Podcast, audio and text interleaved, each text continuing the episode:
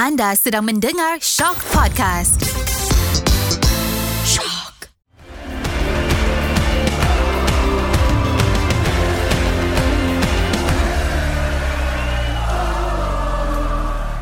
Assalamualaikum dan salam bola sepak Malaysia.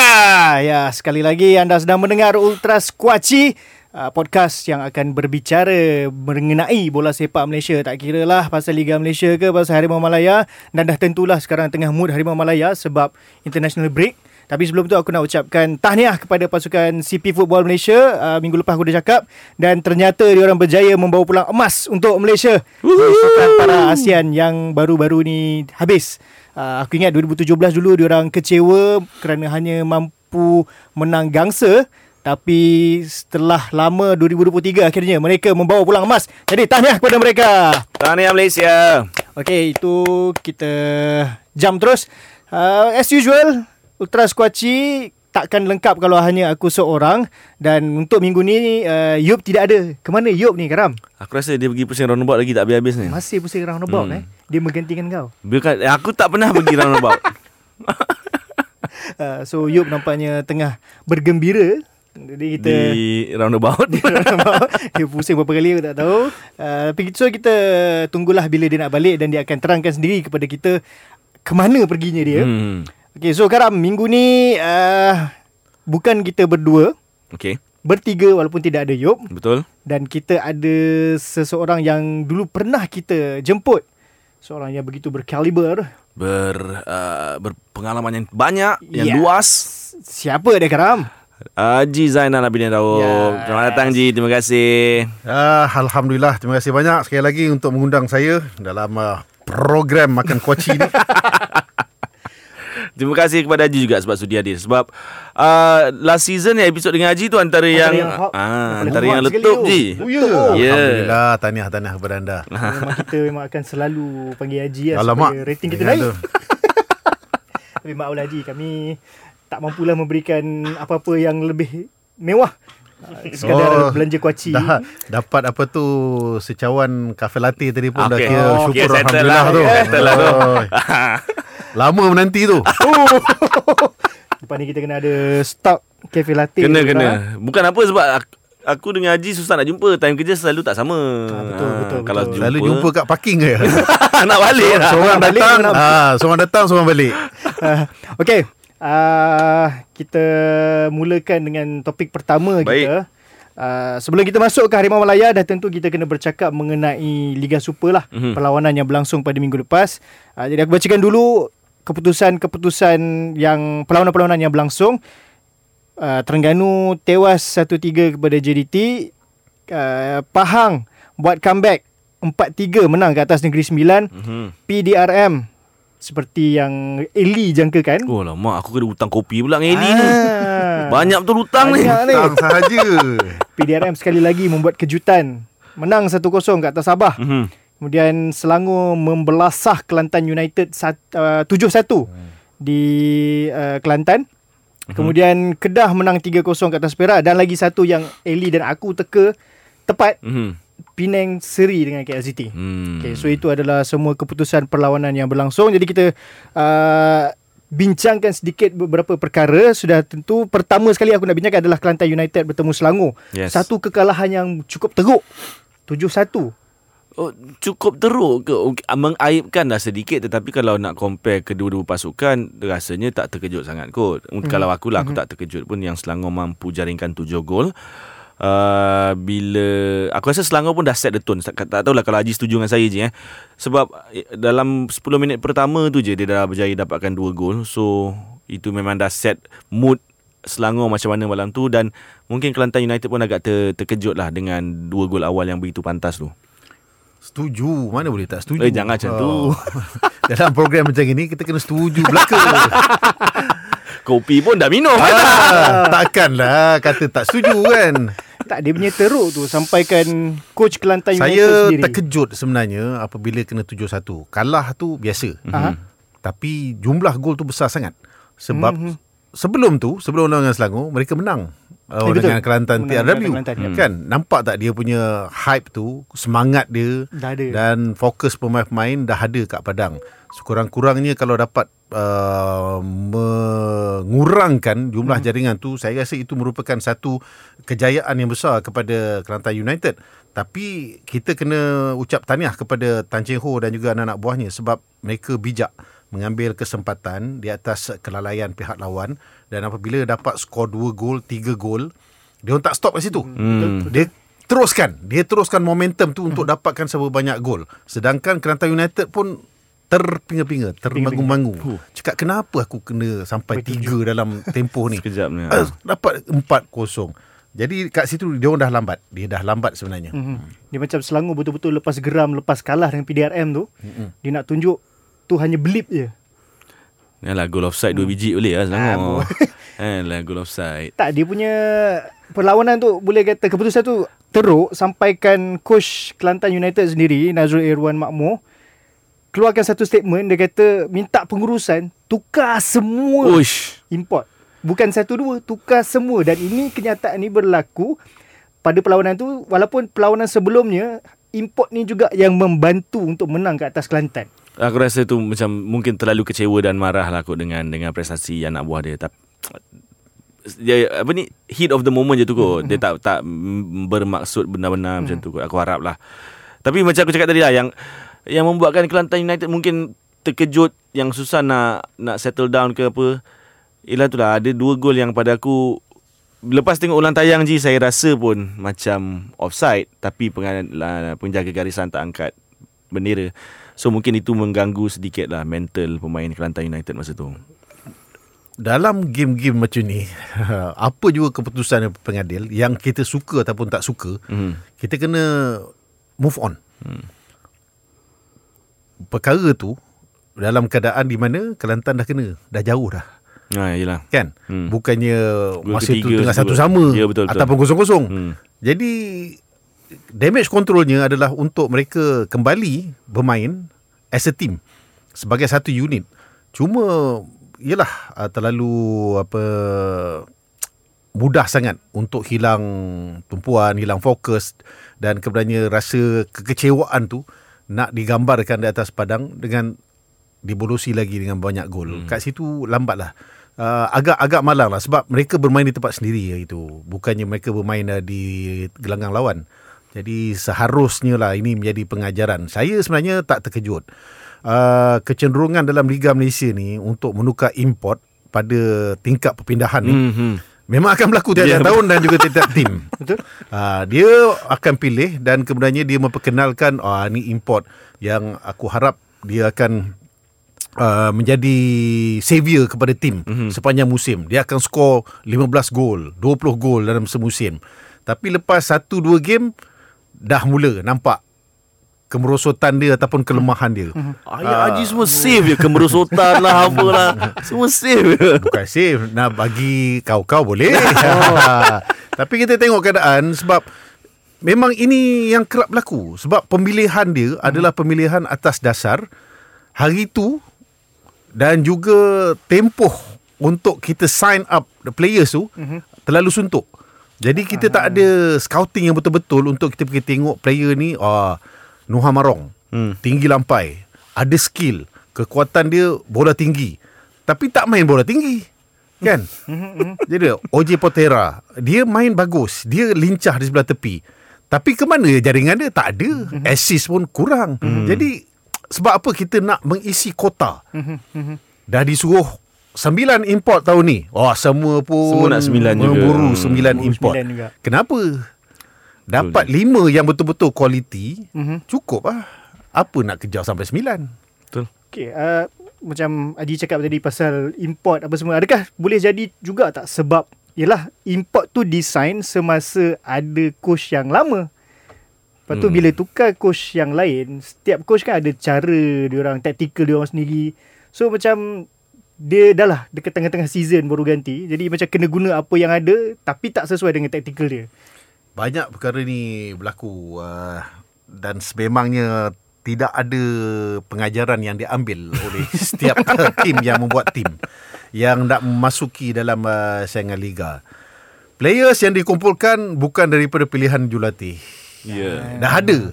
Jurulatih sampai ketika players dah ada.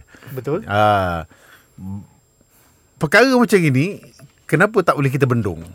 Sebab apa? Pengurusan kata aku yang bayar. aku yang buat tim ni cakap aku datang untuk ambil kau masuk jadi jurulatih aku kau tolong handlekan tim ni. So Betul. keadaan ini yang uh, yang akan selalu mengganggu tim lah. Ah, minta maaf cakap lah kan Tapi. Ah ini adalah hakikat dalam saingan. Liga Malaysia ni. Itulah sampai hakikat. bila sampai bila kita dah masuk tahun 2023. Ini bukan tahun 1993. Ha. Ha. betul tu. 1993 masa tu masih semi pro. 1994 baru full pro. Hmm. Ha. jadi dah 2023 dan nak masuk 2025 dah. Masih. Ha, masih perkara yang sama juga. Yang dikatakan penswastaan. Hmm. Apa yang swastanya? Bagi macam tu. okay, kita lupakan kisah Kelantan United Selangor ni. Kita nak cakap pasal tim kau ni, Karam. Kau ada rasa nak marah lagi tak? Ke kau dah sampai tahap marah tu dah dah, dah, dah keluar Eh, habis? tak, tak, tak, tak. Eh, Karam mana pernah marah? Yeah. Karam dah mencapai tahap apa ni ketenangan Redha. ah Redha. redha Oh. redha dan Dah tenang zen. di ah, dah zen aku dah zen lah sekarang ni Dia macam dah so hal ham apa ni lampiaskan soalan kau kepada aku cepat biar aku jawab leading 3-1, okey kesudahnya kalah 4-3. betul Jelaskan. Jujur masa masa perlawanan tu berlangsung uh, aku tak tengok pun. Aku tak tengok pun match tu sebab aku dah ada keputusan yang aku rasa sepatutnya akan berlaku malam tu lah. So Oh, walaupun walaupun dah mendahului 3-1 masa half time tu aku dapat me- message banyak daripada penyokong Seri Pahang, daripada penyokong NSFC semua cakap, "Oh, ni menang ni, menang ni dah lead 3-1, lead 3-1." Aku tidak mengendahkan langsung message berkenaan. Aku teruskan kehidupan aku malam tu macam biasa. Aku sempat buka minit uh, Aku sempat buka perlawanan tu minit ke 92 Aku tak tiba minit ke 92 Aku sempat buka. Eh tengoklah kejap apa jadi. Oh dah tiga sama. Uh, Tak menang. Terus ke Pashraman Tanduk masuk.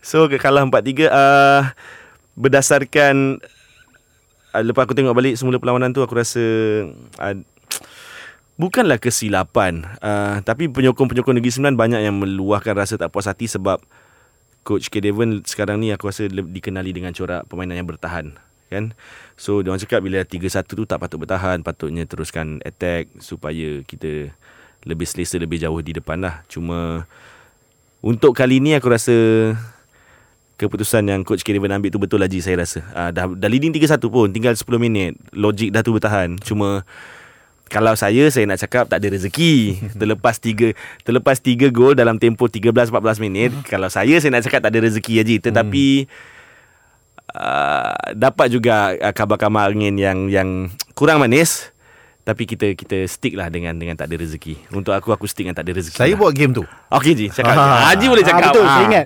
Saya buat game tu, saya memang amat terkejut lah sebab hmm. uh, Seri Pahang main tempat sendiri.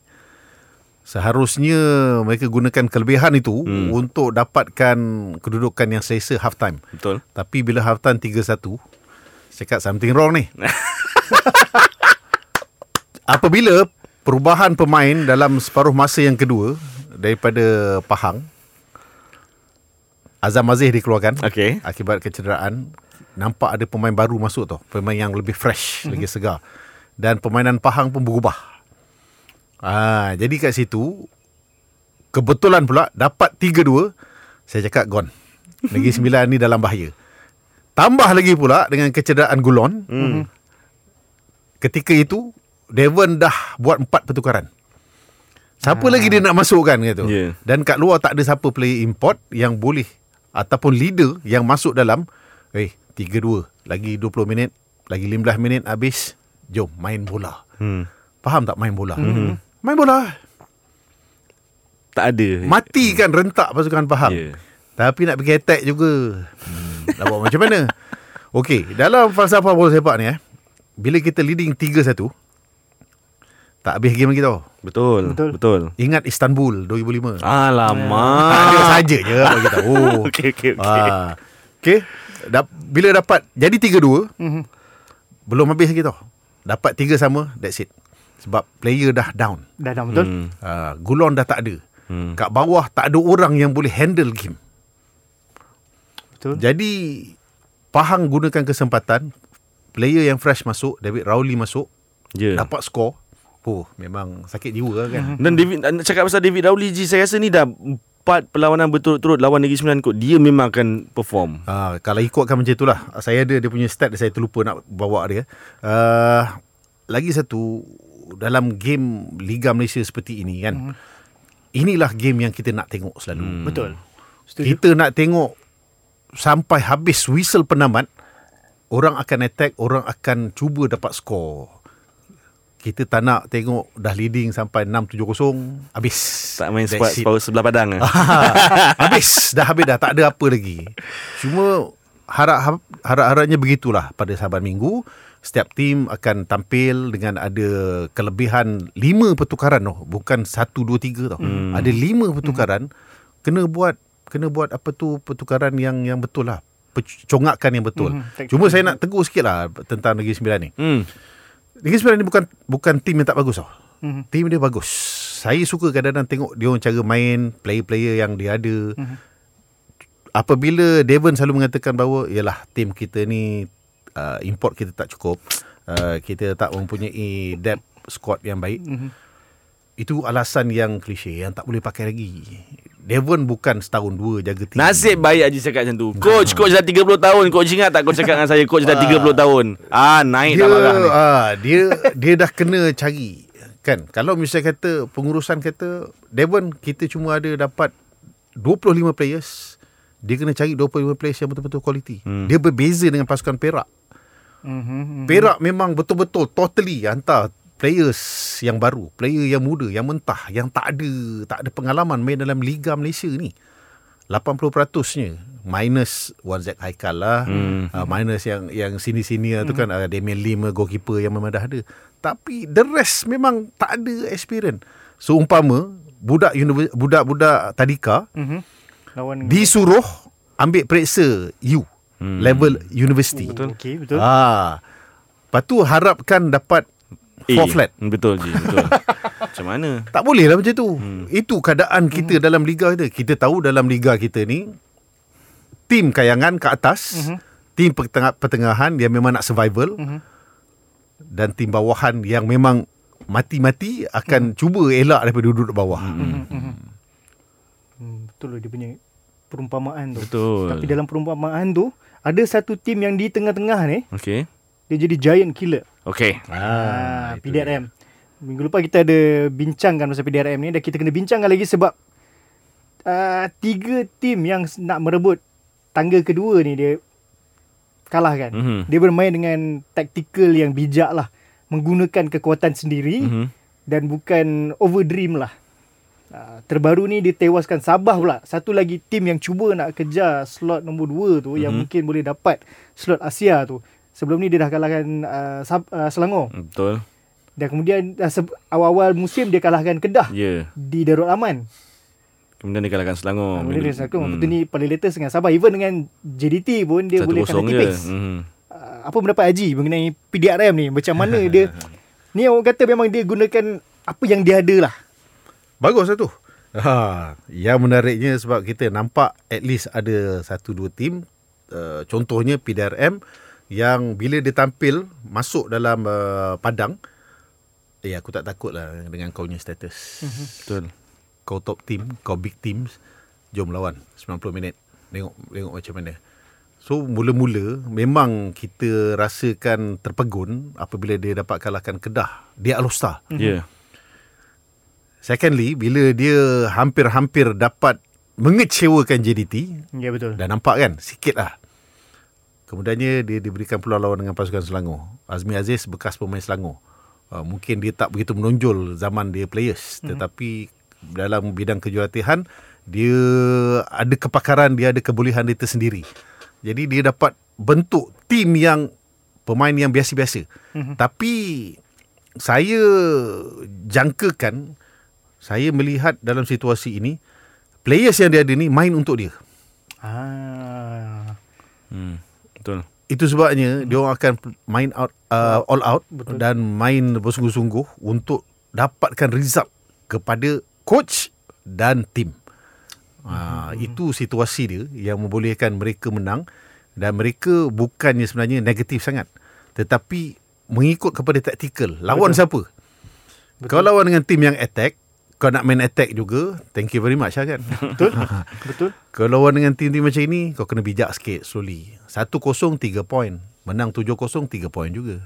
Sama juga. Mengata Negeri Sembilan ke Eh, tidak. Contoh. Amboi. Liverpool pun menang 7 Ah, mengata lagi lah ni. Contoh. Nah, tapi uh, setuju dengan Haji lah sebab selain daripada bijak taktikal aku, aku rasa dia orang play to their strength play ikut kemampuan mm-hmm. dia tahu kalau nak compare dengan uh, coach Azmi Aziz lah maksud aku ni eh. coach Azmi Aziz tahu yang kalau nak compare dengan Selangor ke Sabah JDT semua of course PDRM memang tak boleh on paper atas kertas player PDRM jauh kalau nak cakap kualiti mm-hmm. dia tetapi dengan kemampuan masing-masing yang ada dengan kemampuan yang ada pada pemain dia uh, kebijakan dalam meng- meng- merencanakan taktikal aku rasa itu yang penting lah. Dia tahu kalau dia nak main open game tak boleh. So dia berjaya absorb. Bila nak cakap absorb attack ni kan daripada pasukan yang besar-besar ni yang so called big teams ni. Bukannya mudah tau. Kau penat tau. Kalau kau kena attack dalam 10 minit straight pun kau dah akan dah kau boleh pen, Penat. boleh pancit Ya, betul. So break untuk dapatkan rehat sedikit kepada pemain-pemain defensive line dan midfield yang telah bekerja keras mengabsorb tekanan serangan ni semua. Hmm. Ialah kau kena clear bola dan masa tu baru kau bagi striker kau buat kerja which is Betul, counter attack betul. lah. Hmm. Dan kalau kita tengok dalam tiga perlawanan ni counter attack dia memang on point. Betul. Lawan Kedah kan Bruno Suzuki score kan? Hmm. Lawan Kedah Yes, tak silap. betul. Lawan Selangor aku tak ingat. Suzuki ya? Bruno juga eh? Yang Sabah ni bukan Bruno. Uh, Sabah tu uh, player player muda kita. Apa nama dia? Aizam apa tu. Ah, ya, ya, okey, ha. Hmm. So memang on point semua. So, refreshing. Aku rasa benda ni refreshing. Ta- tahniah PDRM terima kasih juga untuk persembahan yang mantap hampir setiap minggu.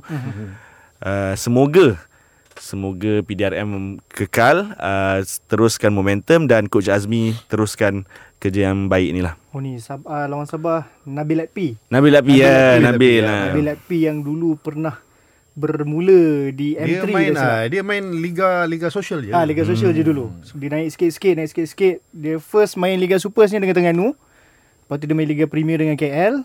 Kemudian ah, dia bertukar sekarang dengan, da, dengan dalam PDRM. hal ni lah kalau kalau Kim Panggon dan juga pasukan kejulatihan dia saya rasa antara Wisma FAM Kelana Jaya dengan stadium MPPJ Kelana Jaya tu jalan kaki sampai. Pergilah tengok. Ada beberapa players yang sebenarnya boleh boleh diketengahkan. hmm. Kalau dia tak dapat main first eleven lah dalam bahasa-bahasa Hmm, betul, contohnya betul. kalau dia dapat training dia akan improvekan dirinya dan juga dia akan membantu industri bola sepak Betul, kita. Haji, betul. Kita ada kita ada lebihan local players yang ramai dan Betul. value player itu akan akan naik selepas itu. Why not? Ada juga segelintir pemain muda yang mungkin boleh diambil untuk under 23. Why not? Hmm, betul juga. Bukalah mata berfikiran di luar kotak. Hmm. tapi mungkin Malaysia perlukan Syarif Fikri je Siapa? tu nanti kita bincangkan. siapa Syarif Fikri Oh, okey okey macam mana dengar nama. Syarif Fikri Eki bagus. Betul. Seorang striker, striker tulen. Tapi injury prone. Jadi prone. Dia kena pulihkan diri dia. Hmm. Rasa kalau in terms of striker ramai juga striker kita yang injury prone kan. Zakuan dulu. betul Ah itu janganlah lima kali ACL Hmm, dalam ACL. sejarah mungkin itu rekod dunia tu. Zat- saya saya memang simpati. Simpati, saya ya, ahli betul. ACL sedunia. Ha. Saya saya Oh. tahulah. Macam mana seksanya kalau kita kena ACL ni. Ni dah lima kali kat lutut kiri kanan. Oh. Okey lah. That's it lah. tak apa Captain get well soon Captain saya sentiasa di belakang Captain Dalam kita bercakap pasal kekuatan atau kelebihan PDRM ni kita kena bincangkan juga pasal Sabah ni. Macam dah few games dia orang cukup mengecewakan lah. Hmm. Padahal awal season dulu kita tengok dia meletup-letup hmm. dan betul-betul menang menang menang menang sekarang dia dah mula merudum dia orang punya prestasi walaupun dengan penambahan pemain-pemain yang bukan calang-calang Mhm. mm-hmm. bukan calang-calang sebab dia orang sign player-player bukan pemain yang macam daripada Liga Premier ke mm-hmm. daripada tim bawahan tak dia orang sign Irfan Zakaria Daniel Ting uh, siapa lagi ramai lah even import pun Darren Lock lagi ha Hmm. entah kenapa dalam dah lah sekarang dalam menuju dah nak bermulanya cabaran Piala AFC Diorang punya prestasi dah start drop, Ji. Bila Datuk Ong Kim Swee pergi ke Sabah, dia dapat kumpulkan pemain-pemain lokal dan juga foreign yang yang baik. Kita nampak bahawa Sabah ni mampu memberikan uh, cabaran. Betul, saya amat bersetuju apabila dah hilang poin dan drop dan kedudukan mereka terumbang-ambing sedikit. Itulah dia dalam keadaan seperti ini, apabila kita ada satu squad yang besar, kita juga mesti memiliki pemain-pemain yang besar di atas bench. Masuk, kau akan ubah. Game changer. Orang lelaki cakap. Ah. Tak, saya kena promote kampung saya. Okey, okey, okey. Okey. Oh, kampung berada kat belakang ni dengar-dengar ni. Ah. Jadi bila Amri Ayah contoh masuk. Amri kena masuk dan dia tukar game tu untuk scoring, untuk dapatkan mata, dapatkan kemenangan. Apabila keadaan ni tak berlaku, Datuk Ong Kim Swee kena ubah sedikit dia punya pendekatan. Uh, pendekatan dia terutamanya kebergantungan kepada siapa? Kepada Pak Tesu ni kena Betul. kurangkan sikit. Hmm. Kebergantungan kepada Sadir Ramdhani kena kurangkan sikit. Ada player yang lain gunakan mereka ni. Gunakan mereka ni untuk ubah nasib dan juga skor serta keputusan kepada pasukan uh, Sabah. Dan at least kita akan dapat nengkok nanti pada persaingan yang kedua. Sabah bukan pasukan yang cepat uh, long lay di tempat lawan. Sebab empat kekalahan semuanya kat tempat lawan. Mhm. Dia cuma ada satu kemenangan dan juga satu seri saja. Ni rekod yang tak bagus. Mhm. Kan? Uh, sebab falsafah bola sepak ni untuk menang liga Mhm. ataupun untuk berada dalam uh, top 3, top 2 adalah untuk cari point di tempat lawan. Tempat lawan, betul. Itu yang paling penting sekali. Dapat itu, dapat kumpul seberapa banyak, Alhamdulillah. Ah, Kalau aku boleh tambah sikit lah apa yang Haji cakap tadi. Um, keber, kebergantungan ya. tadi. Uh, Haji cakap sebut Haji, Haji sebut Pak Tesu, Sadir Ramdhani. Kalau boleh saya tambah je eh Badrul Bakhtiar. Dan pada perlawanan berdepan PDRM ni Sabah bukannya main tak baik, mm-hmm. main okey. Mm-hmm. Chances banyak. Mm-hmm. Tapi semuanya disisikan dan mereka-mereka yang uh, memperolehi peluang menjaringkan gol ni tu dah tadi. Pak Tesu mungkin ada tiga. Mhm. Badrul Bakhtiar ada dua. Semua off target. Mhm. So masalah yang dihadapi Sabah musim lalu yang dihadapi Dato' Ong Kim Swee juga musim lalu iaitu ketajaman di bahagian serangan tu masih belum Masih selesai. belum selesai. Mungkin juga ketiadaan Darren Lock lah macam Mhm. kita cakap tadi Tapi tetapi Darren Lock pun season ni tak banyak gol sangat kan. Uh, so ada sesuatu lah tu yang perlu diperbaiki. Mungkin perlu di diselesaikan di sesi latihan di padang latihan. Mhm. Uh, kalau lebih banyak sesi latihan insyaallah mungkin akan lebih lebih lebih cepatlah masalah ni selesai. atau mungkinkah tim-tim dah mula dapat membaca taktikal Datuk Ong Kim Swee sendiri? Sebab bukan nak tuduh eh. Ni bukan nak tuduh Hmm, bukan satu tuduhan. Tapi adakah Datuk Kim, Ong Kim Swee dia jarang ada plan B? Sebab Oh. kita tahu pada season lepas pun dia menggunakan bahagian sayap untuk menyerang. Okey. season ni pun sama. Jadi saya mengambil langkah selamat. Haji tolong jawab je. Perkara tu setiap coaches dia ada plan A B C D E. E exit. Ha. Ha, D demolish. C cancel. Ha. B batal. A berjaya. Tapi dalam situasi seperti ini dia akan berbalik kepada players yang dia ada.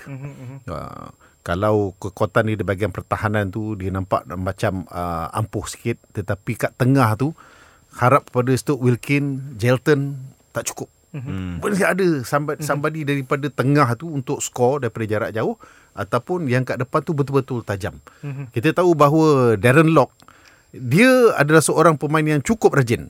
Dia akan bagi tu 100%. Dia kena tambah sikit lagi dia punya ketajaman kat depan gol. ya betul Cuba kaji balik jaringan-jaringan yang dia hasilkan untuk pasukan Sabah ataupun untuk pasukan Malaysia. Macam mana jenis-jenis jaringan yang dia, dia, dia lakukan. Hmm, okey okey. So kita tengok macam mana adakah Sabah akan dapat bangkit semula dalam perlawanan diorang seterusnya. Uh, sebab sekarang pun ramai juga pemain dia yang tercedera. Mungkin salah satu sebab kenapa prestasi diorang agak merosot. Jadi kita lompat. Okey kita walaupun kita tak nak kita ada cakap kita tak nak bercakap pasal tim ni. Tapi kita kena cakap sebab ada insiden-insiden. Dan kita nak bercakap pasal tim lagi satu lah. Okey okey okey. Ha, kita, kita kita gunakan alasan nak cakap pasal tim lagi Okey. satu. Sebab diorang adalah pasukan kedua yang berjaya menjadikan gol terhadap JDT. Okey. Ha, Terengganu. Okey. Dalam insiden ni uh, mula-mula masa satu sama tu nampak macam oh okey. Ada fight, ada Okey. fight. Gol pun dua-dua cantik. Mhm. Kemudian pak gol kedua. Pak red card. Okey. Lagi satu red card. Okey. 3-1. Hmm. Dan biasalah bila benda ni berlaku susur apa susur masa uh, netizen semua mulalah komplain pasal pengadil. Hmm. Setuju atau tidak pengadil spoil game ni? Setuju. Okey, Haji jawab dulu lah. Haji dah jawab. Aku dah berpeluh dah tadi. Aku dah berpeluh tadi. Saya setuju. Sayangnya pengadil tidak menggunakan salah satu daripada peraturan bola sepak budi bicara untuk mengendalikan perlawanan. Game tu sedap. Haji setuju red card yang mana? Dua-dua ke? Eh, ah, Azim punya red card tu is a red card. Okey. Sebab tackle Ah, daripada tackle belakang Okey. satu tindakan yang kurang bijak sebab mm-hmm. benda tu berlaku bukan dalam kawasan dia. okey. Ya, Itu kawasan orang. Hmm. Tak perlu pun. Dia tak ada business untuk pergi tackle orang daripada belakang. Mm. Benda lah tu dia spoilkan tim dia. Hmm. Betul. Ha, tapi insiden yang kedua tu dua-dua gaduh. Hmm. Bukan seorang je yang gaduh. Mm-hmm. Dia tarik dia, dia tolak dia, dia tumbuk dia, dia, dia macam-macam lah kan. Kita sebagai bapa kat situ, apabila ada dua anak yang bergaduh, kita hukum dua-dua anak-anak ni. Mm-hmm. Fair and square. Game cantik, game sedap dah. Sambah lagi satu red card, mm-hmm. dia jadi tak jadi apalah Betul. Dia- dan dia dia pun uh, apa tu uh, seolah-olah macam saudara Fusa selaku pengadil mungkinlah dalam keadaan tertekan seperti itu dia buat keputusan yang silap tapi cantiknya kalau dia dapat merujuk lebih lama sikit lagi dengan pembantu pengadil Betul. bertanya shoot red card hmm. sebab apa ini 10 lawan 11 ke ni kedudukan tengah cantik ni game tengah baik kalau dia dapat teruskan bagi dua-dua yellow card ataupun dua-dua red card mm-hmm. Okey. game tu akan kembali lagi, sambung betul. kembali rancak Betul. dan saya rasa tak ada perkara per- perkara ni tak akan tak akan ni lah dia dia tak akan jadi kontroversi seperti ini Jadi saya akan ambil langkah selamat lagi.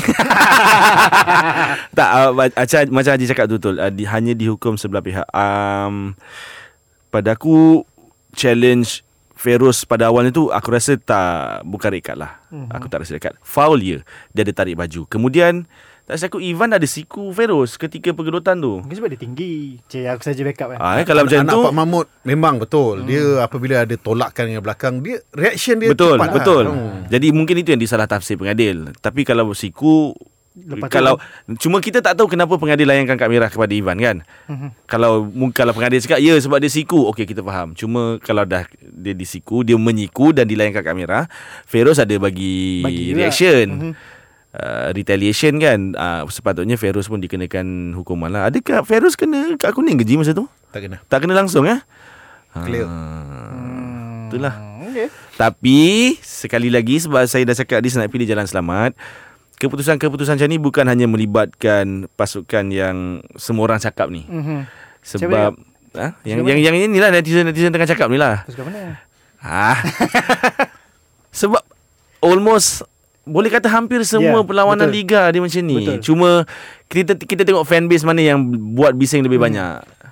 Okay, aku aku tertarik bila kau sebut pasal benda tu sebab kalau benda ni orang akan kata aku, aku bias lah Hmm. sebab jadi pada tim aku. Tetapi aku tengok juga pada perlawanan-perlawanan lain juga. Hmm. Selain daripada game KL, game JDT, pasukan-pasukan lain kena, pasukan-pasukan lain yang dapat.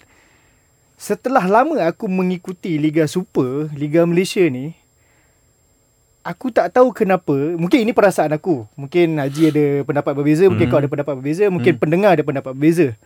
Entah kenapa aku rasa season ni paling teruk. pengadilan Ya. Yeah. okey uh, pengadil manusia biasa Mhm. pengadil juga kena buat persiapan pengadil juga macam players apabila dia masuk ke padang dia kena lupakan apa yang berlaku terlupa nak beli uh, toge tahu ataupun uh, tempe kat Tog- luar tu Toge 50 sen punya hal pun. Ah, tak boleh dia bawa ke padang. Dia kena faham situasi. Tim A macam gini, karakter dia. Tim B, karakter dia macam ini. Fans yang berada di luar sana, macam ini keadaannya. Kita tengok kepada saudara Zulkarnain Zakaria. Kita sebut nama lah. Hmm. Kita jangan berselindung. Saya simpati kepada dia. Dia seorang pengadil yang berpengalaman. Mistake yang dia buat di Sabah itu terlalu obvious, terlalu hmm. jelas yang menyebabkan dia dihukum sampai sekarang. Jadi sepatutnya dia ini menjadi satu pengajaran kepada rakan-rakan yang lain untuk sentiasa memperbaiki dan juga mengawal keadaan game-game tertentu ini. Reputasi pengadil-pengadil Malaysia ketika ini uh, at stake. Dia dalam keadaan yang uh, orang cakap orang dah tak percaya. Hmm, Sebab sedangkan kita mem- mempertaruhkan kepercayaan kita ni kepada anda untuk mengawal game ini sebaik mungkin supaya game kita ini orang balik orang masih lagi bercerita. Biar kalah macam mana sekalipun tetapi fair and square. Hmm. Sayangnya dalam keadaan seperti ini ianya telah berlaku. Kita ada banyak lagi game. So saya telah pun uh, membuat uh, sedikit cadangan uh-huh. kepada Jabatan Pengadil Malaysia apa yang perlu dilakukan, uh-huh. macam mana yang boleh di, boleh dibuat untuk membantu meningkatkan semula confident level daripada pengadil. Terpulanglah kepada Jabatan Pengadil. Saya ni siapa? ha, saya sekadar untuk memberikan pandangan sahaja. Terpulang pada mereka nak terima ataupun tak terima. Wallahu alam. Um, ada seorang jurulatih ni ketika di Padang eh, waktu tu di stadium. Ini ayat yang dia keluarkan selepas peng- pada mata kita orang lah yang tengah menyaksikan perlawanan ni hmm. uh, rasanya keputusan yang dibuat pengadil tu salah. Tapi bila coach tu keluarkan ayat ayat yang saya nak cakap ni, saya rasa benda tu bagi impact lah. Ayat dia korang kerja part time.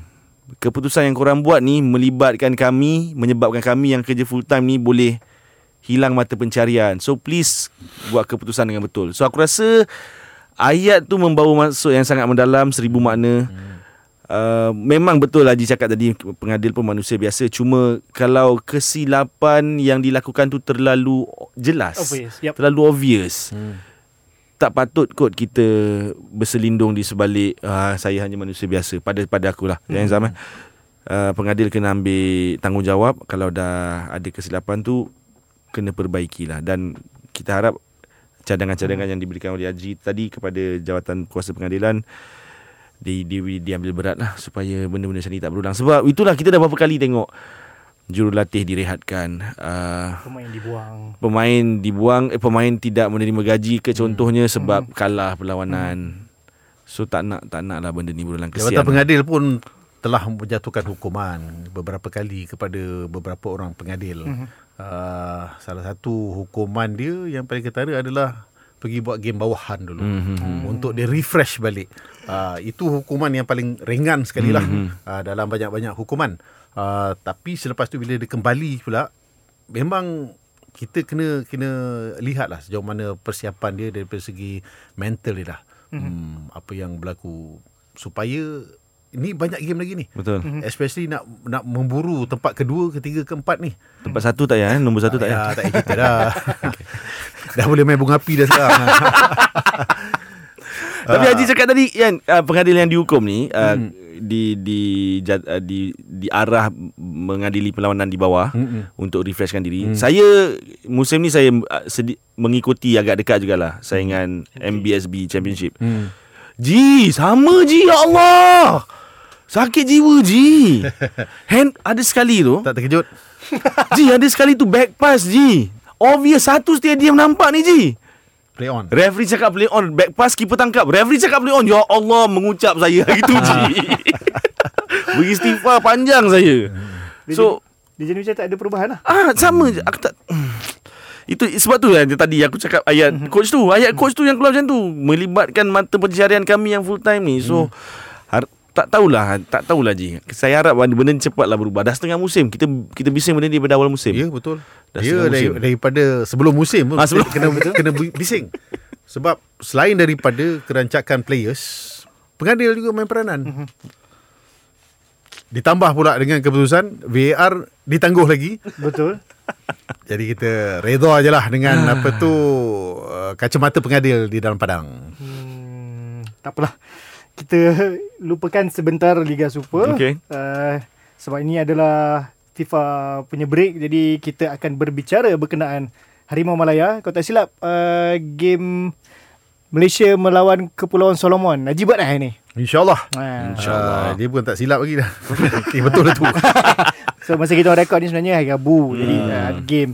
Sebab kalau korang dengar pada hari yang lain, tak adalah. Hmm. Jangan korang pergi tengok pada aku pula kan.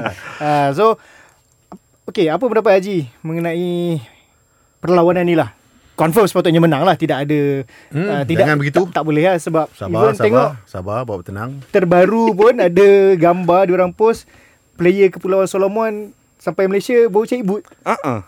Ah, kita kena faham situasi dia orang, hmm. lokasi dia orang kat mana.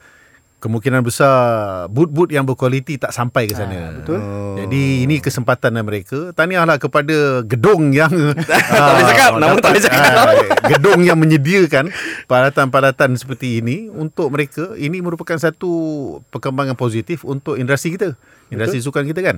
Uh, ini kali pertama kita akan lawan dengan Kepulauan Solomon. Mhm. Mm-hmm. Sebelum ini Datuk Ong Kim Sui interim national coach pernah membawa pasukan kita bermain di Kepulauan Pasifik. Uh, kita lawan dengan New Caledonia, kita lawan dengan uh, Papua New Guinea, kita lawan dengan uh, siapa tu Fiji semua mm. kan. Sebenarnya kalau lihat kepada kalender antarabangsa ni semua tim satu dunia memilih nak lawan dia nak lawan dia ni. Kita jangan compare kita nak- dengan Indonesia Betul. yang mengatur perlawanan dengan uh, pasukan Argentina. Juara dunia. Ah, Argentina pun siapa yang datang kan? Okay, tolak tolak ke tepi. tolak ke tepi. Kita dapat tim ini kita jangan memilih. Hmm. Eh, juruletih kat luar sana tu jangan sibuk kata apa benda lawan tim Solomon, lawan dengan apa ni Papua Guinea tim rugby. ini main bola sepak kita tengok sejauh mana ke- kedudukan mereka betul-betul tim ini yang boleh memberikan cabaran. Mereka pun saya nampak agak serius. Mm-hmm. Jurulatih daripada Argentina bukan jurulatih daripada Vanuatu. Okay lah, ada juga Ah. wakil Argentina ada lah. Ah, Argentina juga kat situ kan. kita pula bergantung pada maruah kita, main tempat sendiri. Hmm. Dengan penyokong-penyokong menaruh harapan yang terlalu besar kepada Kim Panggon untuk teruskan momentum kemenangan hmm. kita. Masa lawan dengan Hong Kong, masa lawan dengan Turkmenistan kan. Kita akan gunakan gelanggang di Kuala Terengganu. Gelanggang yang berbeza selain daripada uh, Stadium Nasional Bukit Jalil. Itali pun bukan sekadar main kat Rome. Itali yeah. main dekat Naples, main dekat uh, apa tu Sampdoria, banyak tempat. Jadi saya amat amat menyokong tindakan dan juga usaha daripada FM ini membawa game pasukan kebangsaan ini luar daripada KL. Bagi peluang kepada mereka dan terpulang kepada penyokong-penyokong kat sana, awak nak datang ke, awak tak nak datang, tapi awak akan rugilah kalau awak tak datang Betul. Untuk menyaksikan depan mata kepala sendiri untuk melihatkan pasukan kebangsaan bermain di tempat anda tu. Tapi mungkin uh, yang ramai pihak mempersoalkan keputusan berdepan Kepulauan Solomon ni Ji, mungkin saya rasa sebab kita akan beraksi di saingan Piala Asia Betul. pada Januari depan. Jadi persiapannya harus bermula sekarang lah. So sebelum ni sepatutnya Yaman kan yang kita lawan.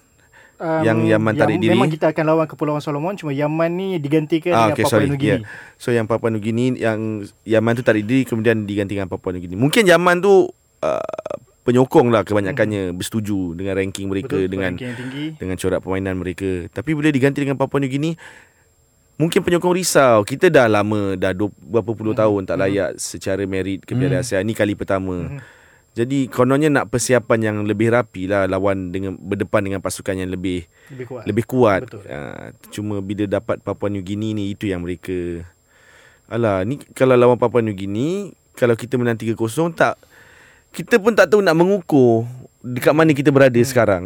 Mungkin itulah kot yang dirisaukan Mungkin lah. penyokong. Ter- Tapi bila kita tengok pada ranking dan juga pasukan yang kita akan ter- berdepan ni, Hmm. hmm. Solomon dengan uh, Papua New Guinea, dah tentu fans semua mengharapkan ataupun menjangkakan kita mampu menjar- menjaringkan gol yang banyak. Hmm. Tetapi isunya sekarang adalah ketiadaan striker. Hmm. Yeah. Darren Lock dah injet. Hmm. Sekarang terbaru, walaupun hari tu dah diumumkan kolab Syarif Fikri dan juga Hakimi, dua-dua pun tak dapat nak main. Hmm. Hakimi rasanya terus pull out Ada masalah kesihatan Syarif Fikri pun tak silap Ada masalah kesihatan Dan Ada terbaca yang katanya Kim Panggon tak nak uh, Mengambil risiko dengan menurunkan Syafiq Ahmad Untuk game bertemu Kepulauan Solomon Mungkin dia akan tunggu game lawan Papua New Guinea nanti. Jadi sekarang kita tak ada striker Hmm. Jadi siapa yang akan mengetuai baris, Yang paling sesuai lah untuk mengetuai barisan serangan Harimau Malaya ni? Um, Safawi Rasid Safawi lah top option. Aku rasa salah Mhm. option terbaik lah kalau Syafiq tak tak tak diturunkan. Uh, pada aku. Spanyol menang Piala Dunia 2010 Tak ada tanpa top striker. Ya. Yeah. Hmm. Sahaja nak beritahu bisik-bisik. Tapi Sepanyol punya passing baik je. Haji rasa siapa yang sesuai Ah, lah okey. untuk bawa peranan Fabregas eh masa tu Sepanyol. Ya. Mari mari kita buka minda sikit. Ayuh. Ya, ayo. Ah. Kekuatan pasukan kebangsaan bergantung kepada liga kita. Betul. Okey betul. Tengok tim nombor 1 sampai tim nombor 14. Siapa top striker? Kebanyakannya pemain import hmm. Haji. Okey. Kat mana penyerang-penyerang tempatan kita?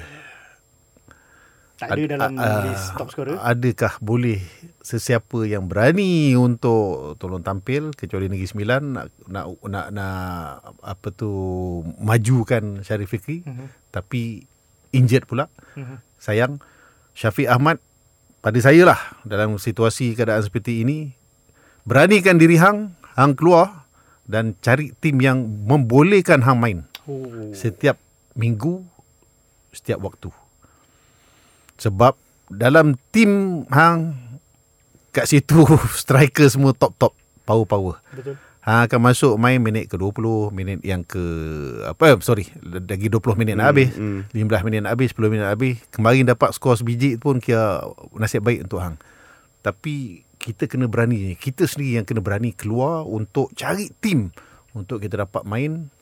Dan Sapawi Rasid andai kata proses peminjaman beliau ke Seri Pahang ni berjalan lancar alhamdulillah. Ini satu perkembangan yang baik Hmm. untuk industri bola sepak kita. Secara keseluruhannya kita kena tengok. Kat situ kita kena lihat.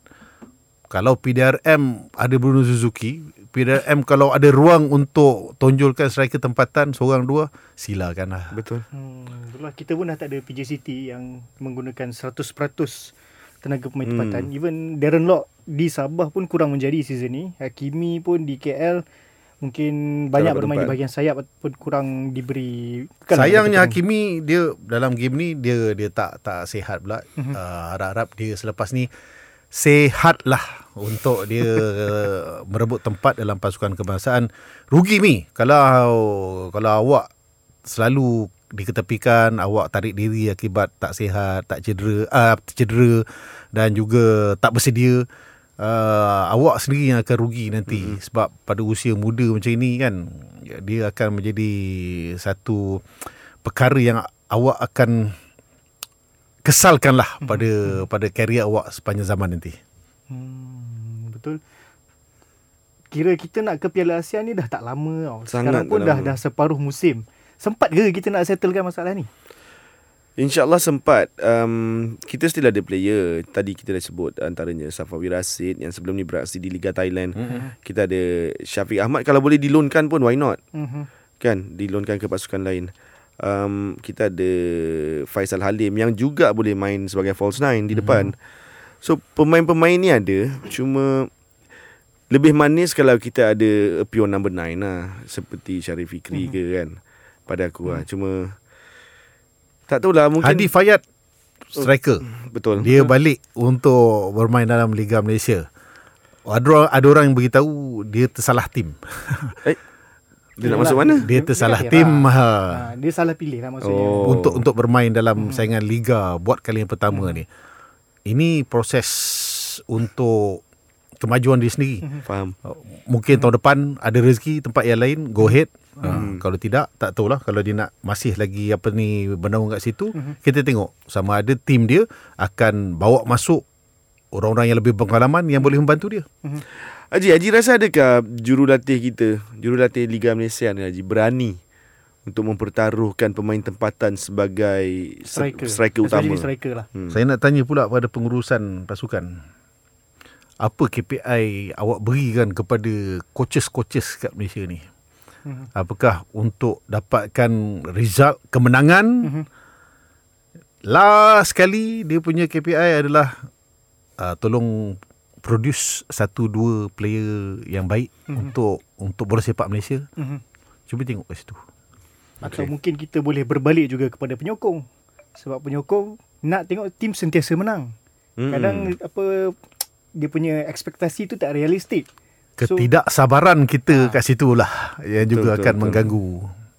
Tapi tak apa kita sebagai Ultras Kuaci kita akan cuba mendidik Benar. pada para penyokong ni. Mhm. Uh, tak naklah jadi macam Perak selepas diwar-warkan ada program jangka masa panjang Mhm. tapi ba- tak sampai setengah musim dah terpaksa dibatalkan. Mhm. So harap-harapnya akan cepat pulih lah pemain-pemain tadi eh Mhm. Syarif Fikri, Hakimi Azim, Darren Law. Darren Lock. Atau mungkin sebenarnya kita sedang menanti seorang striker untuk mendapat IC. Siapa eh? Romel Morales. Roman Morales. Kabarnya dalam proses cuma ada kelewatan sedikit. Adakah ada, ada terbayang tak Piala Asia nanti Romel yang akan lead bahagian serangan untuk Harimau Malaya? Ada kalau kalau berjadi naturalisasikan cuma ada seorang figura Mhm. dalam industri penyiaran ni pernah berkata kepada aku lah takkan kita nak pakai semua pemain import pakai jersey Malaysia. Macam ni Ji? Awak tanya saya? Perkara tu bukan satu yang mustahil. Especially dalam keadaan sekarang ini. Apabila untuk apa yang kita mahukan dalam uh, Piala Asia nanti. Presiden dah cakap nak cari sekurang-kurangnya satu, Satu At mata. At least satu least mata. satu mata. Dalam pertandingan Piala Asia kali ini, nombor tiga, hatta nombor tiga pun masih berpeluang untuk kepusingan Betul. seterusnya. Uh, kalau kita nak sampai ke target tu, buatlah apa yang patut. buatlah apa yang patut selagi Malaysia boleh melayakkan di kepusingan yang kedua. Tapi untuk jangka masa panjang lah je untuk jangka masa panjang. Well, jangka masa panjang ni apa tujuan penubuhan AMD? Ha. Ke mana player-player AMD? Apa tujuan dia adakan akademi bola sepak pada setiap negeri? Ke mana players ni nak pergi? Kembali kena bertanya kepada Hmm. sendiri juga semua pihak lah. Okey, uh, ramalan, ramalan lah. Biasalah kita kalau bercakap pasal bola ni kita kena ada ramalan. Lawan Kepulauan Solomon, Haji ramalkan keputusannya. Uh, kita, InsyaAllah Malaysia boleh menang tapi jumlah jaringan tu macam biasalah saya tak pasti sebab saya memang tak berani dan juga tak bagus untuk membuat ramalan. Ya. Cuma saya nak dapatkan dalam game ini expectation saya Mhm. adalah untuk melihat bahawa pemain-pemain yang memang dah diguna pakai oleh Kim Panggon sejak dia menjadi ketujuan pasukan Malaysia ini adalah meneruskan dia punya falsafah bola sepak dia. Game yang laju, intensity yang tinggi, masuk seorang dua player jangan slow down, jangan kendurkan kita punya corak permainan ni. Kita kena keep on.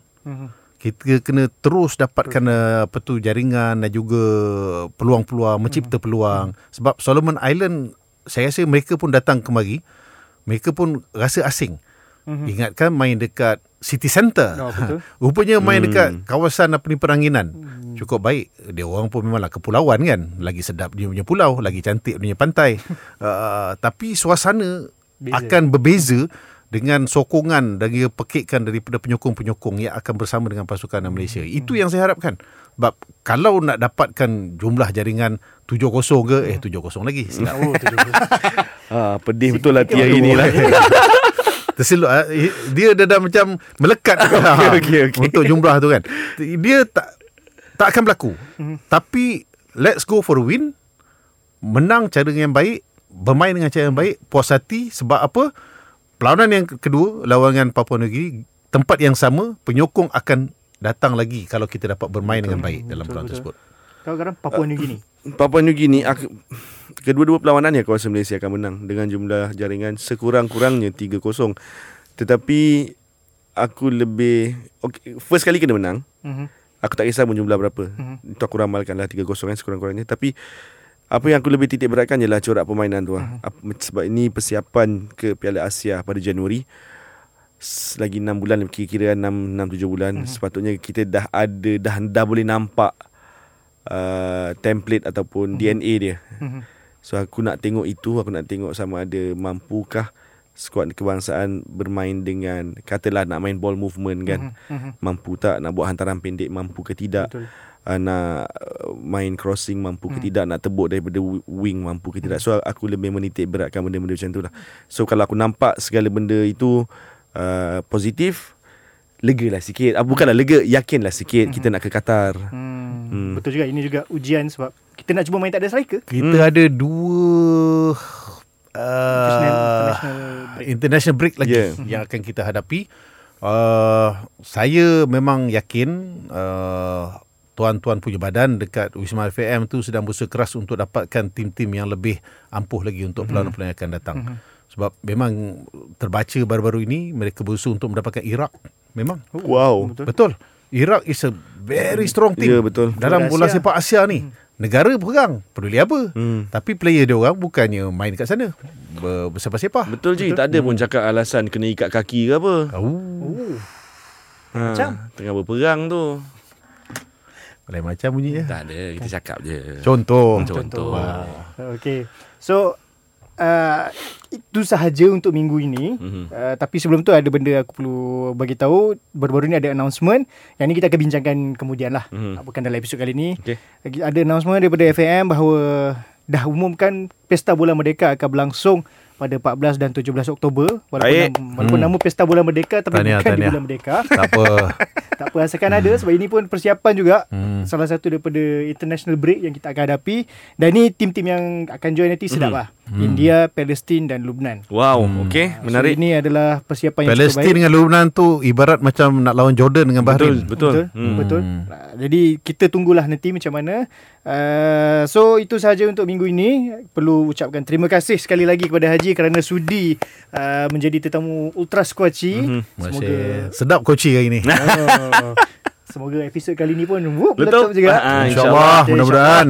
Ha, jadi itu saja ingat teruskan menyokong bola sepak Malaysia kepada yang di Terengganu jangan lupa turun ke stadium tu dengan kabar tiket pun uh, sedang masih terjual lagi. Betul? Uh, hopefully korang sapu habis biar penuh stadium tu bukan senang nak tengok Harimau Malaya bertandang ke stadium lain. Betul. Betul. Jadi Uh, hopefully- ini uh, saya dimaklumkan juga bahawa kali yang pertama dalam sejarah bola sepak Malaysia pasukan kebangsaan akan bermain di situ. Ha. Bermain di bumi jadi- Terengganu. Jadi Malang sejarah, boh. Ha, jadi nampak itu benda bukan bukan benda biasa.